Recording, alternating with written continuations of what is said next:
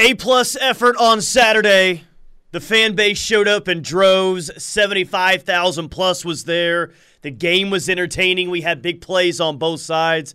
Baker Mayfield at halftime was awesome. But Parker, we already have a coach on the hot seat after Saturday's game. Oh no! Did I miss something? Yes, you picked the red team. I picked the white team.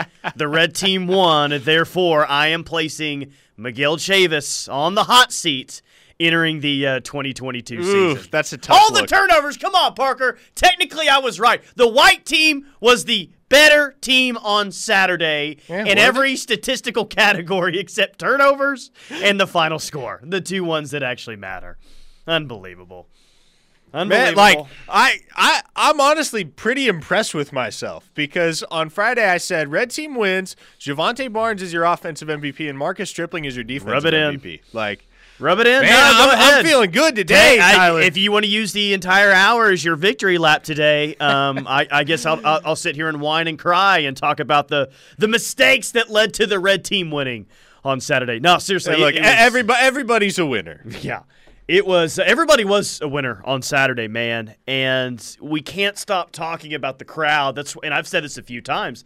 Not even the most optimistic OU fan would have thought that 75,000 was was possible. I mean, no way.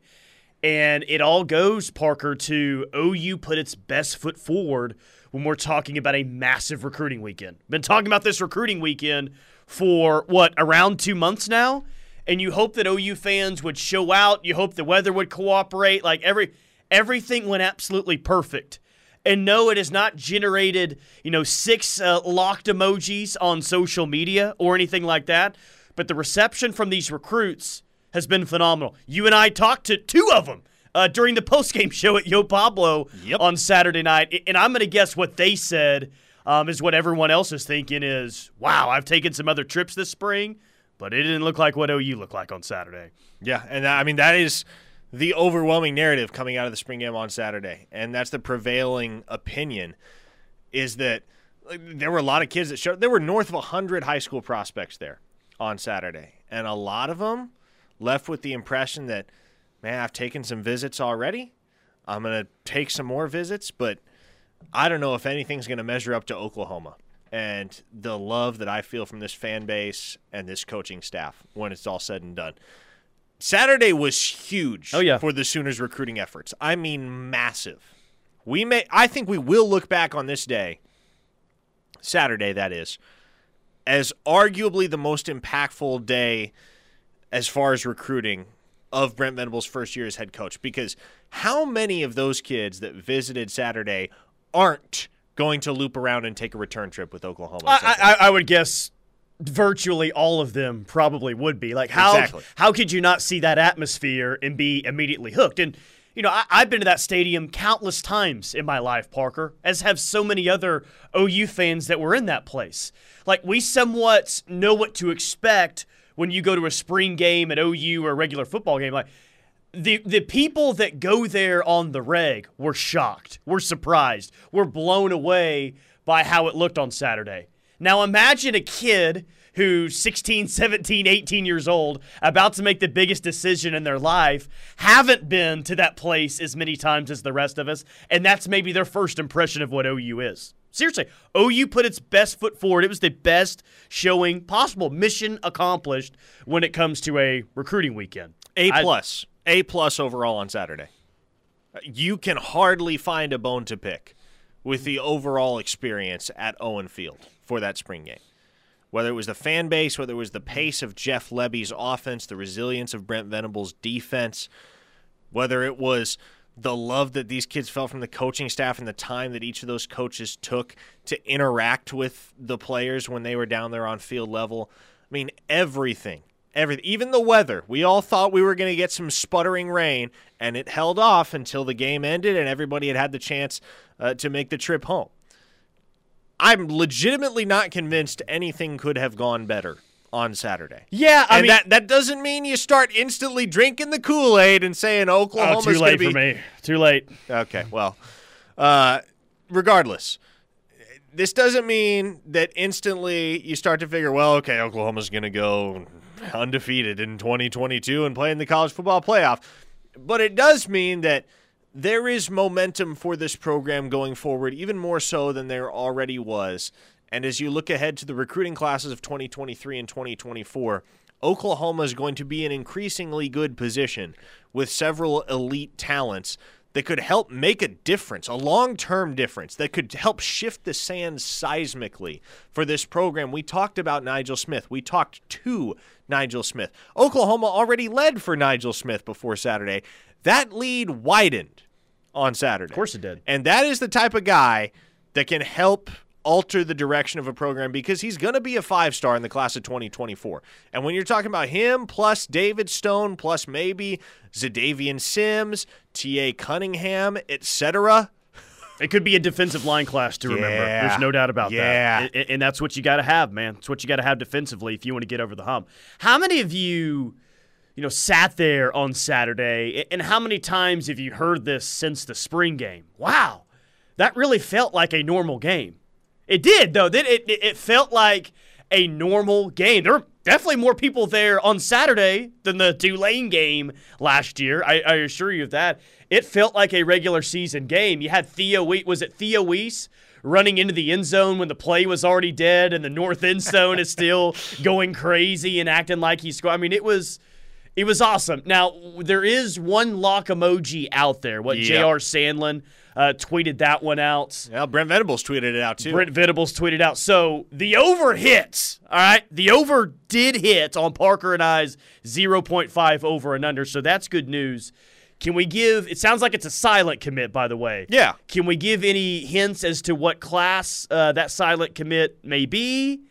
Um, and just kind of the, the general situation uh, around that particular prospect. Yeah, well, for those of you that are VIPs at OUinsider.com, uh, you know that I dropped three crystal ball predictions late Saturday night after it all was over and done. Those predictions were for three star safety Caleb Spencer, a 2023 prospect out of the state of Virginia, four star wide receiver Mario Craver, a 2024 prospect out of the state of Alabama, and another native of the heart of Dixie, four star defensive lineman Kavion Henderson in the class of 2024. So if you want to connect the dots there, that's a good place to start. I, I don't want to hit I don't want to hit too heavily on who it is or when it might be announced because uh, obviously want to respect that player's uh, desire to make the announcement and make the commitment on their own timeline.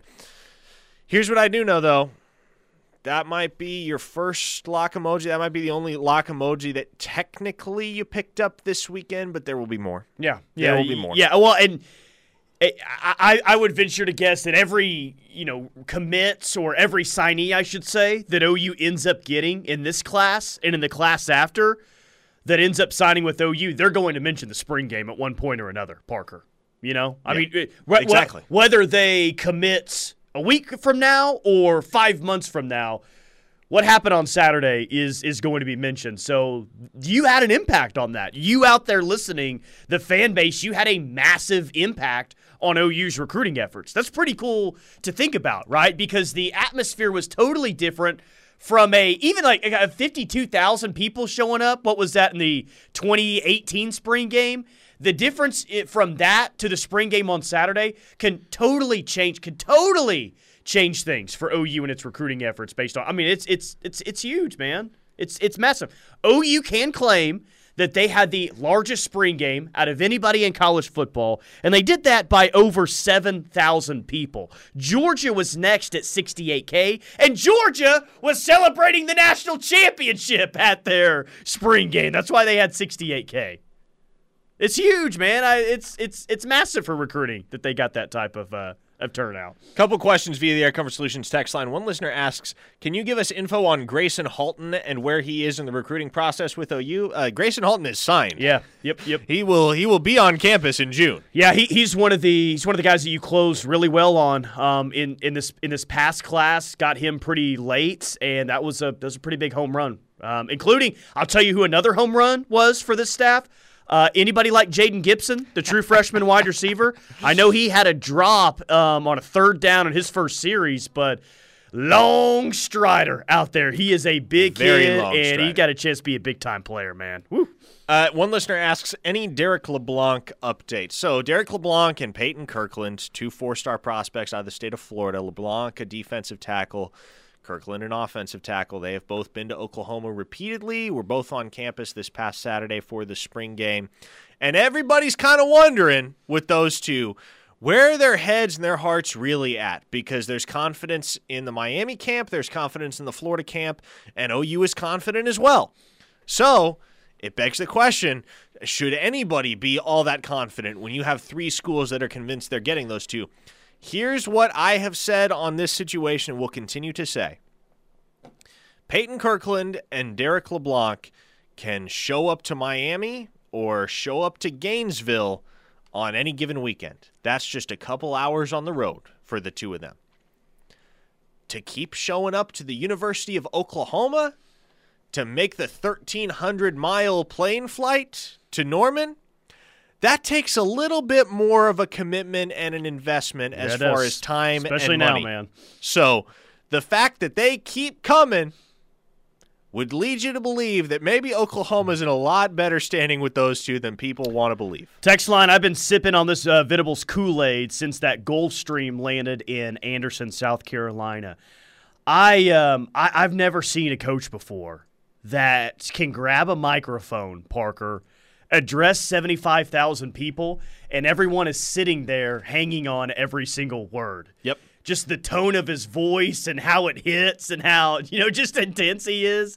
He did it before the game. He did it at halftime, and everyone around here just eats it up, man. Eats it up. Um, now he's got to win football games because if he doesn't go out there and win games, then maybe at some point people start to get annoyed by it. But right now, man, right now, everyone hangs on every single word, and there's just this belief. There's this belief and this thought that was kind of all throughout the stadium. This guy's going to win, and this guy's going to win big. That was there from the fans. That was there to Baker Mayfield, the former Heisman Trophy winner. All the former players. Sterling Shepard was on with us. Jordan Evans was on with us in the postgame show. He has instilled the belief in everyone that not that Oklahoma went anywhere, it's been here, but better days are about to come for this program. In time, we'll see if that happens, but he's got this. He's got the belief of everyone associated with the program. This is not a dig at any of the other men that were candidates for Oklahoma's head coaching vacancy back in late November slash early. December. But do you think, Tyler, do you honestly think any individual could have engaged this fan base over their first four months on campus the way that Brent Venables has? nah, not close. Do you see Dan Lanning or Dave Aranda or Matt Rhule or what have you? Do you see any of those guys walking onto that field Saturday, grabbing the microphone and addressing the crowd from midfield to that type of reaction? No. No, I don't think Matt Campbell could have done that. I don't I don't think Dan Lanning could have done that. I don't think Matt Rhule could have done that. Any other candidates we need to, we need to talk about there? Is that it? The more Dabo Swinney. the more him? we see of Brent, the more the fan base sees of Brent, the more we see of this football team, the more convinced everybody is, the more convinced you and I are that there is legitimately no one in the country that is better suited for this job and this era of Oklahoma football than Brent Venables. Yeah, okay, And well- that is exciting. We'll see if this works out. I, I am a firm believer that it will. You're a firm believer that it will. I'm guessing just about everyone listening to us right now, Parker, believes that this hire will work out. But, you know, it, it, it just feels like they made the perfect hire this time around. You, like, you get what I'm saying? Like, it was the right hire to make at this time. We'll see if it works out or not, but it was the obvious choice, and this it, it was the right hire to make. A uh, couple text here. Parker, you can't shake the Kool Aid jug and not drink it. Bottoms up. So start drinking, dude. Come on, just go ahead. Yeah, I- start sipping. I, look, I, I'll continue to say it. I, am I saying year one is going to be a disappointment? Not necessarily, but I am looking forward with much more eager expectation to year two under Brent Venables than year one because historically, year two for a new head coach is where the rubber meets the road and where you start to make legitimate progress as far as putting your team in conversation for a national title. Think about Jim Tressel, Nick Saban, Bob Stoops, Urban Meyer. Les Miles, Urban Meyer. Year two is where it happens, people. Yep. And I'm not saying it doesn't happen in year one. I'm not saying we're sitting here come December, we're like, man, what a disappointing season that was for the Sooners. They're going to be good this fall, but they have the chance to be elite in your year Especially two. Dillon Gabriel comes back Yep. for for a, for a second season. Tyler Stewart Mayfield, my son and I met you. You got Sam a T-shirt. Can I get a double X or an XL? Thank you. yes, Stewart. I will uh, find a way for you to get a T-shirt. And thank you to everyone that showed up at Yo, Yo Pablo on Campus Corner and got one of those Baker Mayfield T-shirts. Thank you to everyone that showed up at Balfour for the pregame show. It was awesome, Parker. There was a moment where, you know, there's there's all these listeners standing around and we go, Where are you from? Houston. Where are you from? Springfield, Missouri. Where are you from? Little Rock, Arkansas. I'm like, dang, I guess there's no one from Oklahoma hanging out with us right now, which I know a lot of our great listeners in Oklahoma joined us, but we were uh, we had listeners from all over the place. But man. there's there's nothing to do in the state of Oklahoma, That's- Tyler. Yeah, that's right. So thank you. Seriously, thank you to everyone that stopped by and say uh, said hello. That meant a lot to us. All right, keep the text line rolling 405 651 3439. Uh, We got to talk about these running backs coming up next. So keep it locked right here on the ref for the Homo Center fans. Locked on with McComas and Thune, live on the ref. No, no, no, no, no. No NBA talk here. We actually talk about what you care about, which is the Oklahoma Sooners. And 75,000 of you piled in for the spring game on Saturday. Pretty awesome. These running backs, though, man, super impressed with, uh, with what we see. Fair to say, because I'm going to say it, I think OU's at least three deep at running back going into the season. I would say so. Eric Gray had a nice run. Uh, of course, Jovantae Barnes had two touchdowns. Tawee Walker had one as well. And, you know, I, one of the better running games that OU's had um, in, in the past few years is, you know, when Trey Sermon was able to come in late in the second half and be that quote unquote closer type of back. Now, I, I want Eric Gray getting the football as much as possible. What I saw from Jovantae Barnes, I want him getting the ball as much as possible well. But maybe, just maybe, could Tawee Walker be that closer type of running back that Trey Sermon was in, in 2017? He reminds me more of Rhamondre Stevenson in 2019. Yeah. To me, Well, he's got the same jersey number and everything. Yeah, He exactly. looks Well, like and he he runs very similar. I talked about this with Steely. He's so balanced. He's bouncy. He's downhill. He's always the low man when he makes contact, and he's not afraid to initiate contact. He's coming at you, trying to hit you in the mouth and run through you.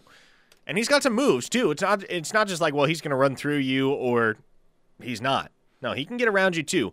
But this is not your average walk on. Five foot nine, 218 pounds. He's got that scrappiness that Rhamondre played with. And if you'll recall, back in 2019, Rhamondre had upwards of 600 rushing yards as the third running back option behind Trey Sermon and Kennedy Brooks. But he made some really big plays, most memorably, the touchdown run that won the Big 12 championship against Baylor. So there is a role in the offense even though it's a different offensive scheme, there's going to be a role in the offense for running back number three. Tawee Walker, to me, has seized his opportunity to be running back number three in the absence of Marcus Major. And obviously, that may be subject to change when Gavin Sawchuk gets on campus. I'm kind of of the opinion that he needs a year to get physically I agree. ready I agree. for college football, but there's a chance he factors into the into the picture. Tawee Walker to me right now is number three on this depth chart at running back behind Jovantae Barnes and Eric. I, I do agree with you that there is room on you know this roster for three running backs that can contribute, especially after we saw the pace at which OU was playing on Saturday. Now, now they were going quick, but I think Parker once September rolls around, they're probably even going to be going faster than than what we saw on Saturday. So you're going to have a lot of snaps.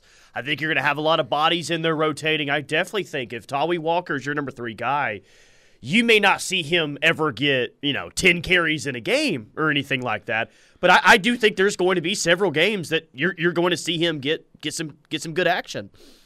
And I if, if there's a position that I walked out of saying, okay, I really like that position group for this team, I was already pretty optimistic about the running backs. I feel really good about them now, Parker. Yeah. Especially after what we saw from Jovantae Barnes. and you talked about the tempo of this offense. That's probably what stood out to me more than anything else on Saturday, man. They move fast. they move fast. That is going to be a problem for defenses in the fall if Oklahoma can run that offense efficiently. Uh, back to the Air Comfort Solutions text line. Is Cody Jackson in the portal? Yes, the first portal mm-hmm. casualty of the spring for Oklahoma. Thought that this might happen quick. Uh, what he's having his exit meetings today with all these guys, so there, th- this is going to happen pretty quick. And Cody Jackson – you, you just knew that at least one player at the wide receiver spot, yeah. this was going to happen. Yeah, there was going to be an odd man out. I, I kind of didn't expect that it was going to be Cody Jackson because he'd been committed to Oklahoma when he signed since before his sophomore year of high school was over. I mean, he was on board with Oklahoma for a long, long time. He was as all in as anybody on this roster, seemingly. And then he's out the door. And it's kind of understandable. You know, you want a fresh start with a new coaching staff in town and with everything he went through health wise last year. But uh, appears his time in Norman is over. Uh, one listener asks, "Hey guys, I missed the beginning of the show. Coach Sandlin threw out four to five lock emojis. Enlighten us, please." Yeah, no, okay. Here's the deal. Here's the deal. There's only one new lock. The other four are the guys that have previously been committed to Oklahoma exactly. in the class of 2023. So you now have five locks total. One of them is new from this weekend. So there you go. That's the explanation. Yep, yep, yep, yep, yep. Hey, um, how about all the newcomers basically scoring the touchdowns on Saturday? Uh, so I, I, guess in all you would have had five touchdowns that were scored. Tawee Walker had one. Jovantae Barnes had two. Jayden Gibson had a loud one, 90 plus yard touchdown. Um, it was really kind of the, the day for the newcomers offensively to, to shine. Yeah, who who scored the other touchdown? That's what I'm trying to rack my brain and think of, of who did. It wasn't Eric Gray. Uh, I'm trying to think of, of who it was. There was a touchdown Marvin at the end Mims. of the first Marvin quarter. Mims. Yes, That's that, who that was. was his touchdown. Marvin Mims. At the end of the first quarter. The first quarter that lasted two and a half hours. Now, hey, it was a great day on Saturday.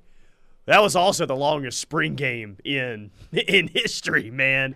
They, uh, you know, sometimes, really all the time, spring games kind of go at the pace of what the coach wants it to go as and it's like all right let's let's show a little bit but let, let, let's like try and hurry and get out of here it's the new realization parker that they don't really operate on anyone else's time Brent Venables is going to stand out there, and if he wants to talk for 20 minutes to the crowd before the game starts or at halftime, he's going to talk for 15 or 20 minutes to the crowd. They are not operating on some clock. They are they're on their own time, which is fine. I but dang that that first half it seemed like it lasted two hours. The text line and the message boards and really the entire ou fan base is so divided on marcus major as to whether he's going to contribute for this team.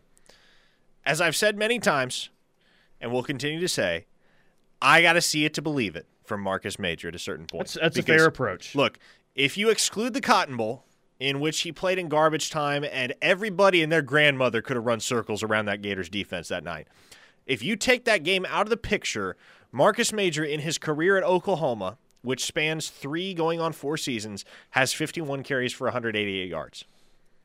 At a certain point, you just got to you got to be good enough to beat somebody out. Yeah, I, I, think the realization with him is he is not battling with Eric Gray and Jovantae Barnes for carries. I think he's mm-hmm. battling he's Tawee Walker, Walker, for carries. Man, I, I think that if he is going to contribute this year, I think maybe at this point, best case scenario for him could be third string running back. And hey, still a long way to go. Training camp, a lot of things are decided.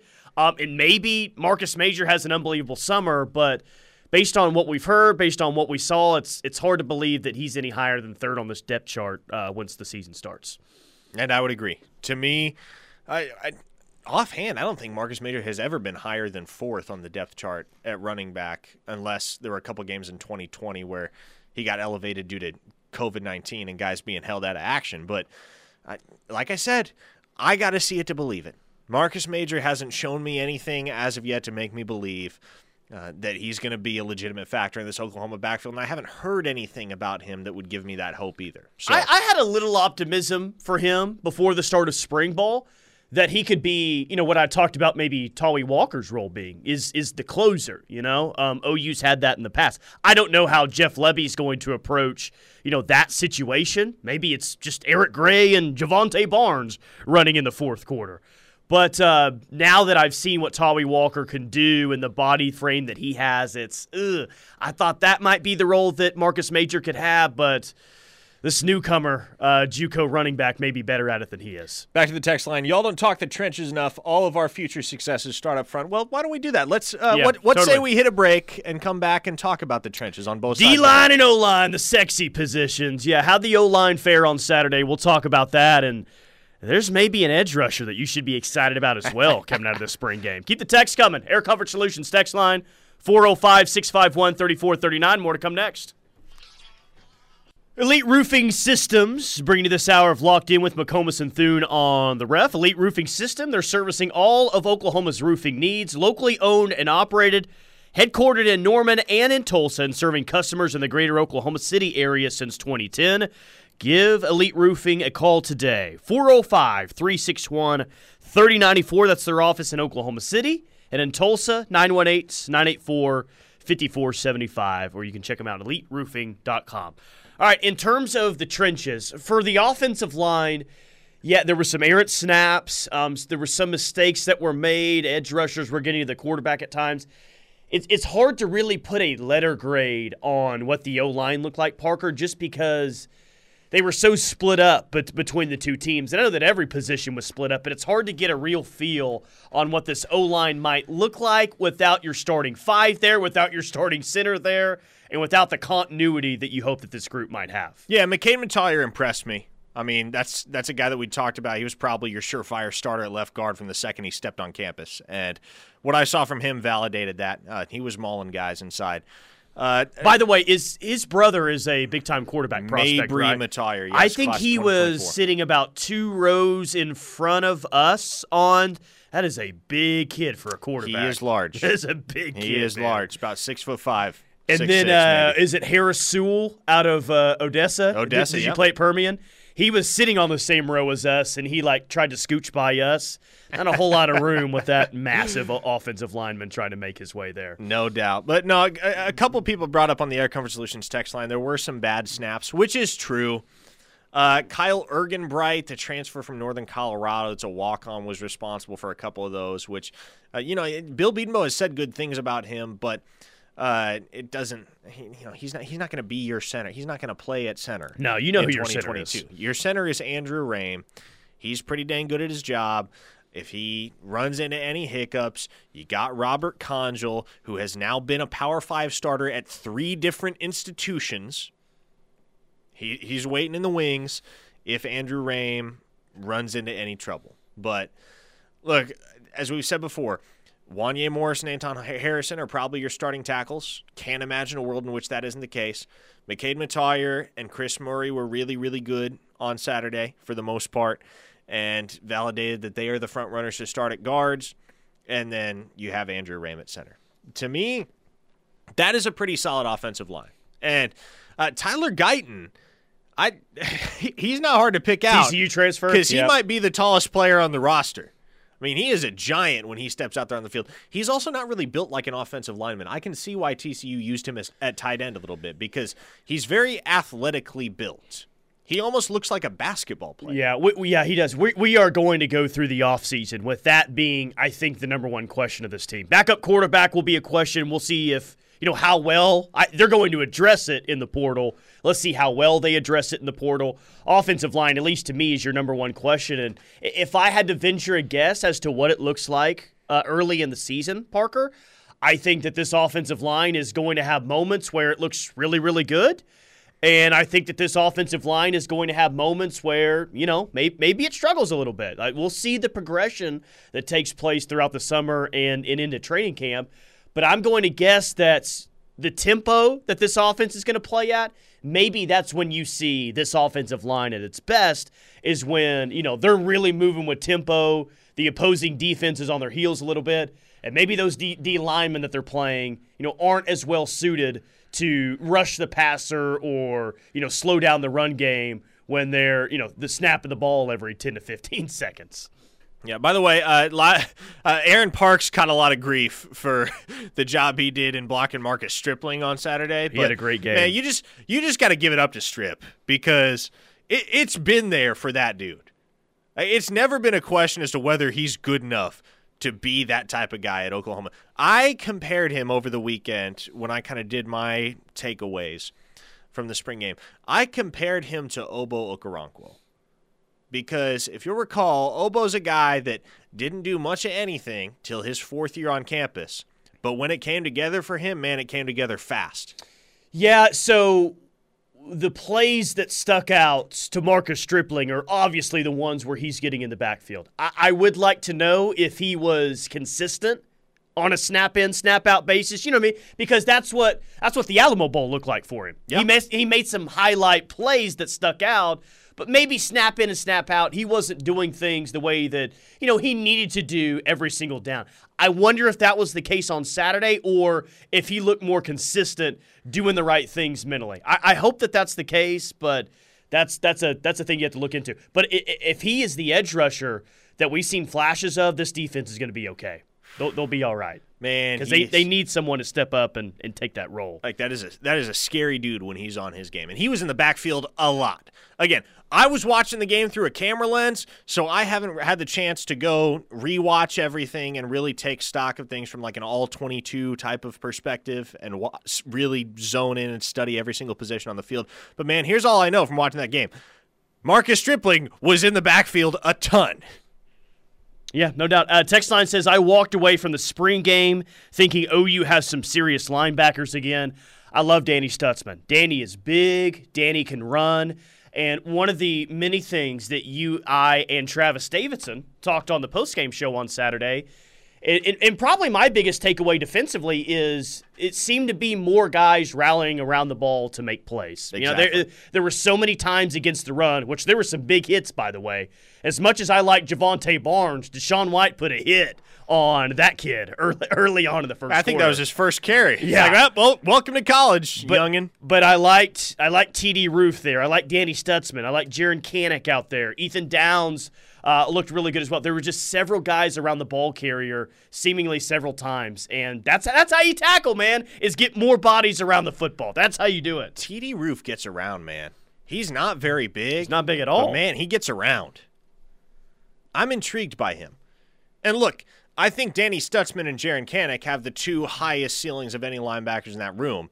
I think a year or two down the road, you are looking at the modern day iteration of Rocky Calmus and our own Teddy Lehman in that defensive backfield. But man, the way that everybody flew to the ball and flowed to the ball on Saturday for the Sooners. Jovantae Barnes really didn't even get the opportunity to run in space. He had to earn his yards the hard way, which he did, but I thought it said a lot about this defense and their ability to rally to the ball that a guy like that who is so good at creating space as a running back really had nowhere to go but straight ahead. Well, how about creating turnovers as well? And and not just because of errant throws caused by the wind.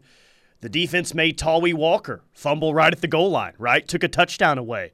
They made Drake Stoops, who's, you know, you can count on Drake Stoops, but they made him fumble. You know, they, they just got the, their uh, hands on the football, stripped it right before he went to the ground. I mean, there's two turnovers, you know, strips that, you know, we haven't really seen a whole lot of those plays in the past. So I'm uh, a little upset because it cost the white team the win, and that's who I picked on Saturday. Uh, but the turnovers were there, man, and uh, that's that's got to make you feel good that they were able to force them in, in kind of multiple ways to get the to get the football back. Uh, a few more texts before we hit the break. What's the probability that Wisner actually plays for Texas? I guess he committed to UT over the Yeah. weekend during Um, their spring game. He's a running back, by yeah, the way. He'd, he'd play there. He's a good back. Don't get me wrong. The chances he sticks to that commitment with Texas, I would say that's, there's a much bigger question there. One thing is apparent Ethan Downs has a nonstop motor. I saw him wanting a break at the end of the game, and he jumped back on the line and still fought to get in the backfield. That is. Look, I I- I know I'm kind of the president of the Ethan Downs fan club, so uh, well, and, and Tyler is the biggest Ethan Downs hater in this market. I'm so- not a hater. God. but yeah, Unbelievable. it, everything everything we see from Ethan Downs, just the way he carries himself, the effort he gives from on every single snap. That's a guy that I I know there's competition for Oklahoma on the defensive line, particularly at that defensive end position with guys like Jonah Laulu and Reggie Grimes. But I really think 2022 is going to be a big year for Ethan Downs. I do too. Um, how, how about what Brent? Uh, I think it was Brent maybe that said it after the game. I don't know if you were still in there or not. But uh, Dillon Gabriel and Marvin Mims almost missed the start of the third quarter because they were, you know, cleaning up the locker room. And I know some people might roll their eyes at that, like, oh my God, that doesn't win you football games. Well, it goes into everything that they're trying to be about right now. It, but it is interesting that your starting quarterback, no question, and maybe your number one wide receiver at worst, Definitely number two, number one wide receiver. Uh, just, I mean, it's halftime and they're just they're cleaning the locker room and almost missed the start of the second half.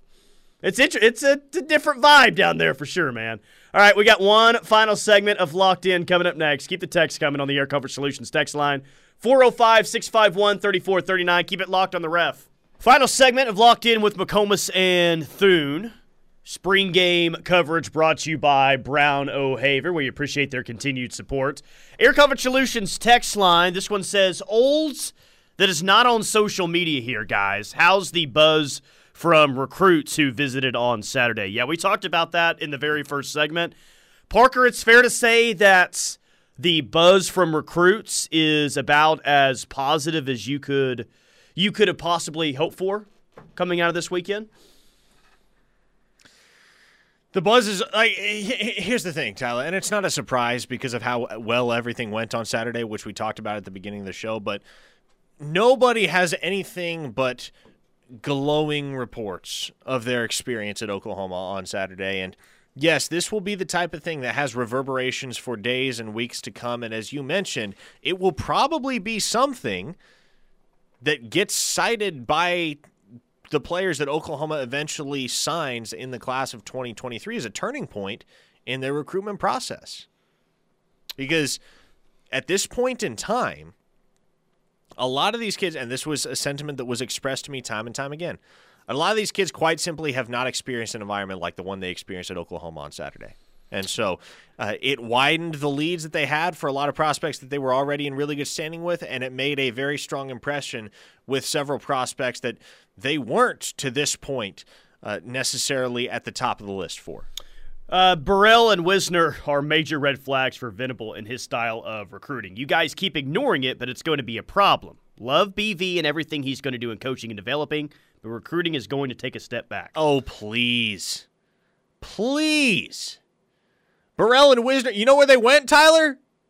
Texas. Yeah. And as we've discussed before on this show, Texas is employing the rarely utilized zero culture strategy.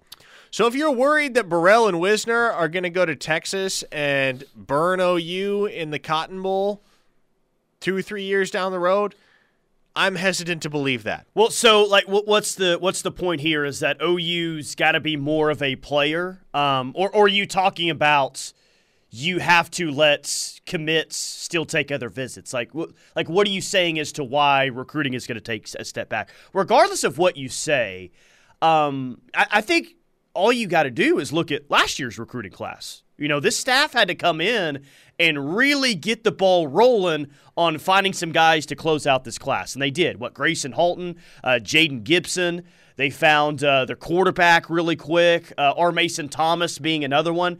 That class ended up being ranked just as high as the previous Muleshoe classes did before. So I don't believe that recruiting is going to take a step no, back. recruiting I, will take a step forward. Yeah, I promise you that. I, I don't think that they're going to be the number one overall class this year, but I think that they'll be a top ten class when it's when it's all said and done. I'm just not. I, I'm not. I'm not freaked out about their current approach to recruiting. It's fine. Like Samaj Samaje Burrell and Tre Wisner those two guys, losing those two guys, is not going to ultimately determine if BV wins a national championship here or not. They're nice players, Parker. But wouldn't you say in the grand scheme of recruiting, you can find two other players that are that, that are that their type of uh, talent? I mean, yes. there there are other guys out there that are just as good, if not better. There are other guys out there that are just as good, if not better, and willing to play Oklahoma's game, and willing to wait, and willing to whenever they do commit, shut it down permanently. So no, like, would Oklahoma have liked to have Samaj Burrell and Tre Wisner? Sure, you can make that argument, but is it going to break their back? Absolutely not. No. No, that's that's not going to depend on. Eh, eh, no, no, Brent no, Venables no, is no. the country's premier linebackers coach, and we've already seen what Demarco Murray can do as a recruiter, as well. So if there are a couple positions that you're really not worried about Oklahoma being able to recruit, it's linebackers and running backs. Um, one position that they do have to shore, up though uh, during this offseason is is backup quarterback.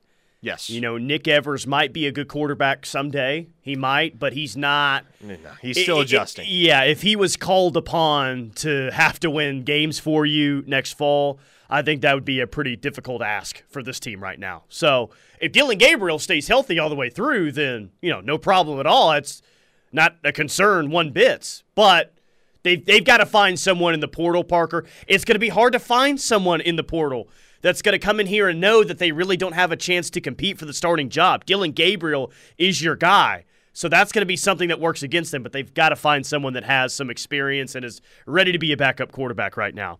All right, that'll do it for Parker. The rush is coming up next. Keep it locked on the ref for the home of Sooner fans.